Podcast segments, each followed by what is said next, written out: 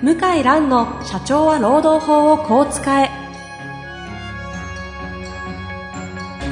法律の下で展開されるビジネスの世界。ポッドキャスト社長は労働法をこう使えば弁護士の向井蘭が経営者の立場に立って経営者が知っておくべき労働法の基礎だけでなくビジネスに関する法律の問題を分かりやすく解説します。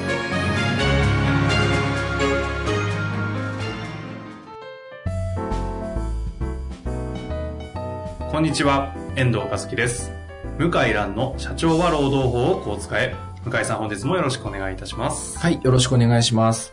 はい、で前回に続きまして、今回も向井さんの方から、えー最近の時事ネタですかね、はい、お伝えしていただきたいと思います。はい、えー、東北大学が非正規教職員3200名以上に雇い止め通告と。なるほどです。ここだけ見るとですね、あの、まあ3200人も辞めさせちゃうのか、という驚きで、でって話なのかなと思うんですけど、はい。まあ、いろいろあるわけですよね。法律が変わるから何かが起きるとか、ちょっとそのあたりはぜひ教えていただきたいんですけれども。はい。えーっと、まあ、要するにどうしてこれが、まあ、こんなにですね、なんで3000人以上雇い止めするんですかとはい。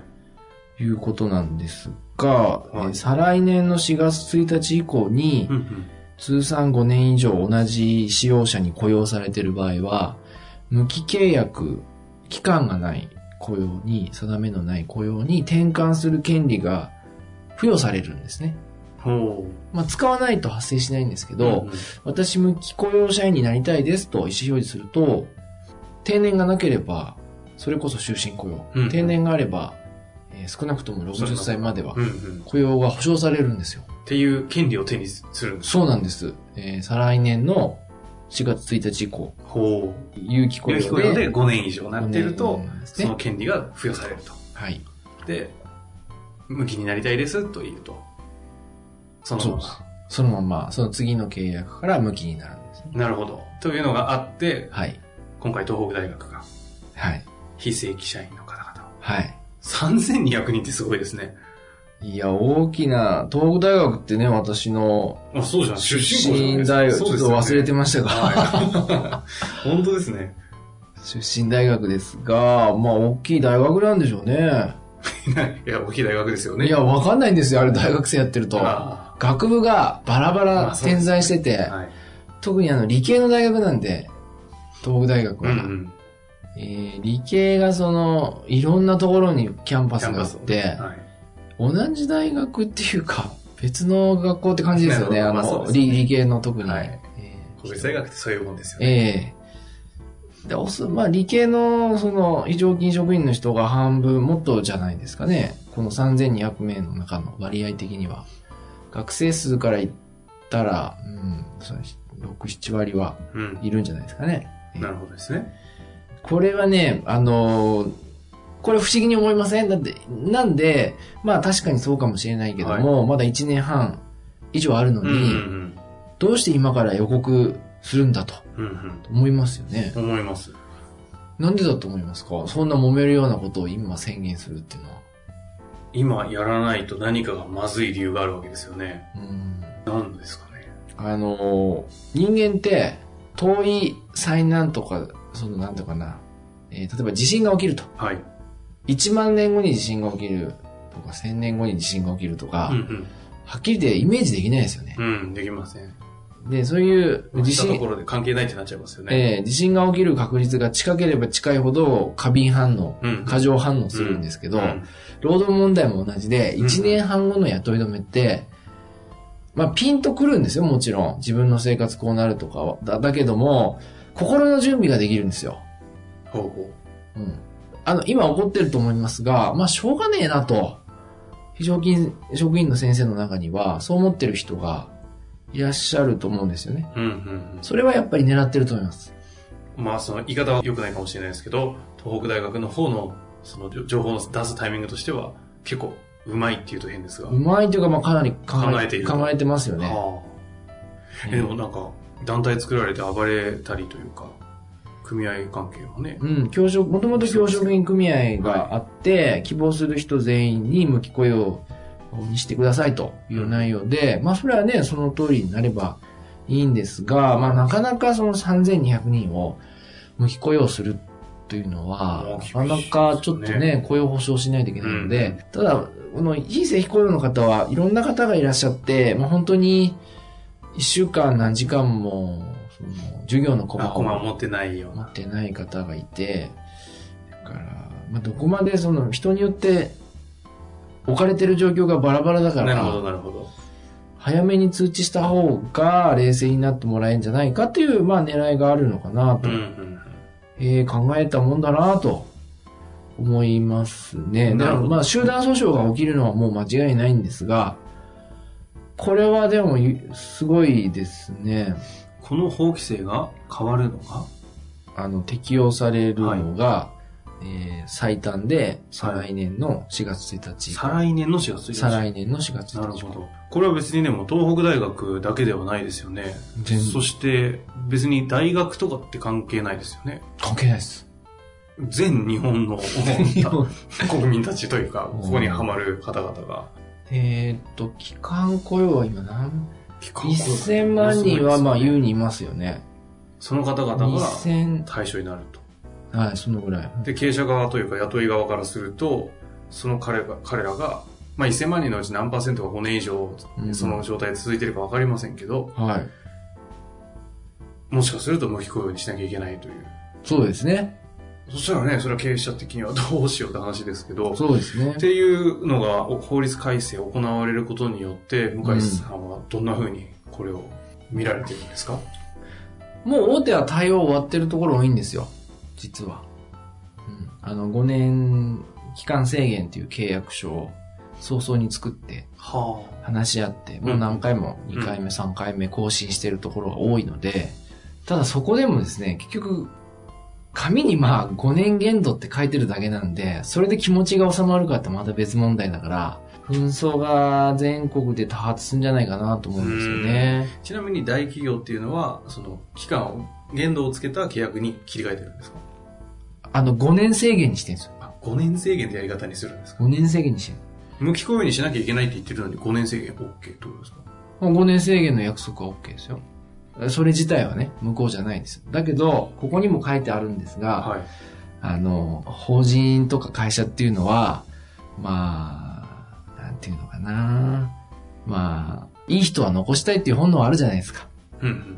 でここにも、東北大学のまあそういう性格もまああるんですけども、まあ、大学からすればね、優秀な教員とかを残したいですよね。うん東北大学当局は優秀さを基準にして、うん、うん。ごく一部の職員を無期転換にさせると、なるほど。と公言しております。うん。で、そのお基準は、正規職員と同等あるいは同等以上の成果を出すと見込まれるものであることが、無期転換候補者の選考の目安としていますと。なるほど。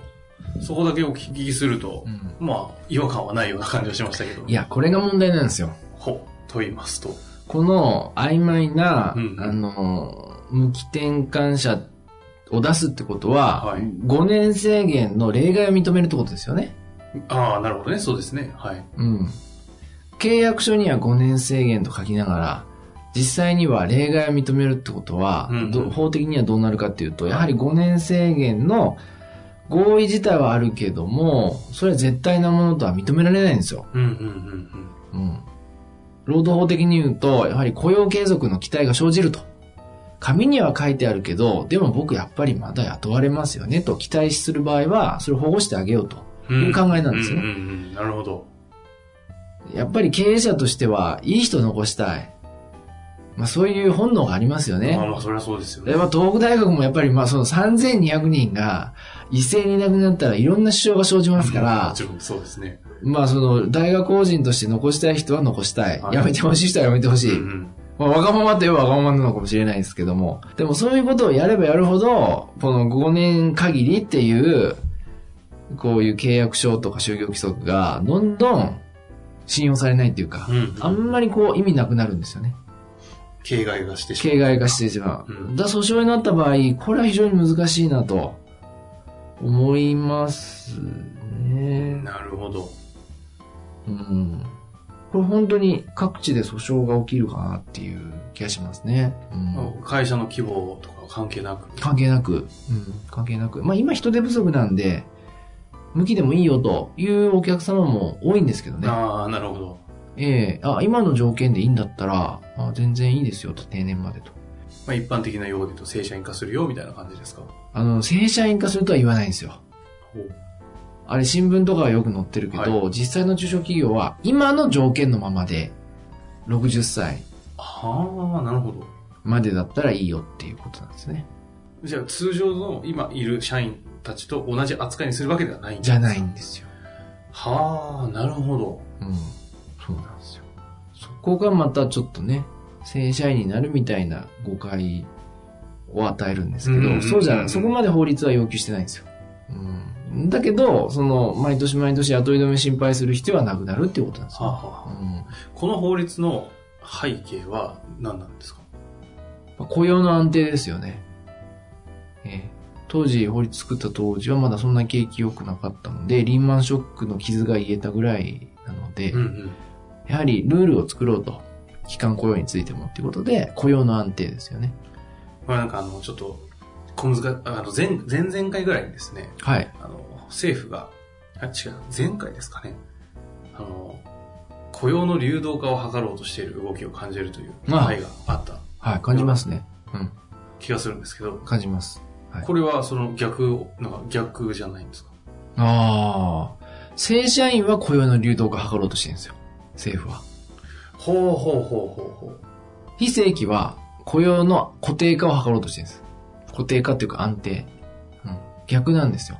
というのは日本の場合正社員と非正規雇用は保護のされ方が異常に違うんですう。うよ。んうんうんうん。そこに裁判やるとよくわかるんですけど、はいはい結構非正規の方に裁判所冷たいんですね。うんうん。冷たいっていうか、まあそういう理屈上ずっと続いて、ねそういう制度が続いてきたんで、まあ僕もおかしいなってまあ思うことも多いんですけども、まあ政府もそれは分かっていて、この差を縮めようと。正規守られすぎ、これちょっと下げようと。非正規ちょっとルールなさすぎ、えー雇用安定ちょっとしないねと。じゃあちょっと保護しようっていうふうに、こう接近させようとしてるんですね。その正規社員と、その非正規の社員の、こう、幅をちょっとこう縮めようとあ、して縮め、ってこともうあ間違いなくしてます。はあ、なるほど。ただ、正規、解雇容易にするぞ、わーみたいな言うと反発食らうんでうん、うんわかりづらいその研究会とか、よくわかんないなんかデータとか出してうん、あの、様子見ながらやってるんじゃないかと思います。はあ、ちょっと小出しにしてまずいのか小出しにしてる気しますよ。うーん。うん。で、僕なりに Facebook に書いても、反応あれだけないって言うんだから、やっぱわかんないのかな。まあ僕の書き方は悪いんだろうけど、やっぱり遠回しすぎてわかんないんでしょうね。うんうんいや、僕間違いないと思いますよ。うん。なるほど。このデータの出し方とか、日経新聞、日経新聞のあの有料記事に出たんですけど、はいはい僕上海いるんで紙の見れないんで、ええあのデジタルで見てるんですけど、うんうんあの情報の出し方も、日経新聞に、まあこういうふうに流してほしいっていう、まあ、ある程度誘導してるのかもしれないですね。あまりこう、ことが荒立たない程度に出してみて、うん。反応をちょっと伺いつつと。と思いますね。うんまあ日経新聞の方がデータ分析したの、あの、簡単にね、ざっと作ったのかもしれないけど、なんかできすぎてるなーっていう感じがして。なるほどですね。まあ、最後にですね、この法律の改正によって、まあ、いろいろ話も出ましたけども、まあ、経営者の方々が、ちょっと今後、気をつけるというか、想定すべきことが何かあれば。うん、やっぱ期間雇用ですよね。あの、ももう何もこのまま何もしないと、お60歳雇用まで。で、何にもその就業規則とか無期雇用の作ってないと、60歳どころか、うんうん。えー、終身名誉監督、長島終身名誉監督じゃないけど、終身雇用になるんで、なるほどね。ええはいで、も、もっと言うと、その、就業規則何にもないと、場合によっては正社員の就業規則が適用されて、うんうん正社員の手当を払ったり、ボーナス払ったりすること、可能性もあるんですよね。退職金発生したりうん。うんうんなるほどそういう仕組みになってるんですよ。就業規則より低い労働条件無効だっていうのがあって、うんうんだからもういろんな紛争が起きそうで、心配なんですけど、はあはあ誰も心配してないんで、なるほど。あの、大企業はね、もう皆さん自分で分析して、自分で対策立てて、うん着々とやってるんですけど、え中小企業はもう本当に心配で、大丈夫かなーって思ってるんですけどね。まあ、少なくともその、特に中小企業対策出てない場合には、はいその非正規を雇ってる方が特に、そうですよ。その法律によって相当、はいいろんなことを、僕いろんな動きが出てくるはい、僕が労働者者側の先生だったら、まあ、まず、無期雇用に転換要求して、で、これも、あの、就業規則が不備だから、終身雇用を要求して、で、あとは、その、す正社員の就業規則しかないから、正社員の手当全部くださいって要求して、ガンガンやりますよね。最後結構怖い話ですが、うん少なくとも想定されるんでね、これ結局法律の、あの、向井先生のお話の今のいいのは、事前に言ってくださってるので、対策を練るなら、この、あ、意外と時間ないですよね。時間ないですよ。詰めていくと。ヤフーニュースにまだ載らないじゃないですか。ええ確かに確かに。あと1年したら結構大騒ぎになってるかなっていう、いろんなとこで起きて、焦って雇い止めしちゃうわけですよね、うん会社は。え、そうなの？ってして、じゃあバーっと、うん。それで、えーそんな聞いてねえよと、ひどいよと言って、各地で起きるんじゃないかなと。なるほど。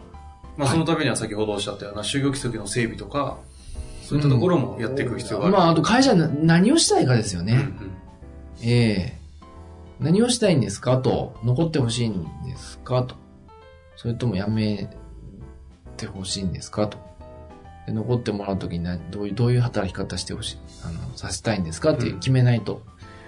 まあ、ぜひね、その、ちょっと心配があるなという経営者の方だったり、まあ、そういう人事担当とかの方は、一度、向井さんの方にえご相談、事務所の方にね、ご相談するといいかもまあ、しれません。この番組聞いてる人問題ないですよ。まあ、それ、そんだけのね、ゆあの、アンテナが出てる問題ない。これ聞いてない人。それは届かないですね、この声。ええ聞いてない人もう大変ですね。ぜひ、あの、これを聞聞いてる方々もう、き聞いてか、聞いてる方で、仲いい、その経営者とか人事の方には、ぜひ、教えていただきたいですね。そうですね。この会に関しては心配な業種とか会社はいっぱい確かにね、業種業界においてはかなりありますようね。ん、心配ですね。はい。あの、声のトーンでも、向井さんの、心配さが伝わったと思いますし。労働者側の方に立つんであれば、相当いろんなことができるということも分かったと思いますので、はい。ぜひ、あの、この情報を伝えていただきつつ、はい。まあ、皆さんもけ注意していただきたいなと。はい。本日もありがとうございまはい、した。ありがとうございました。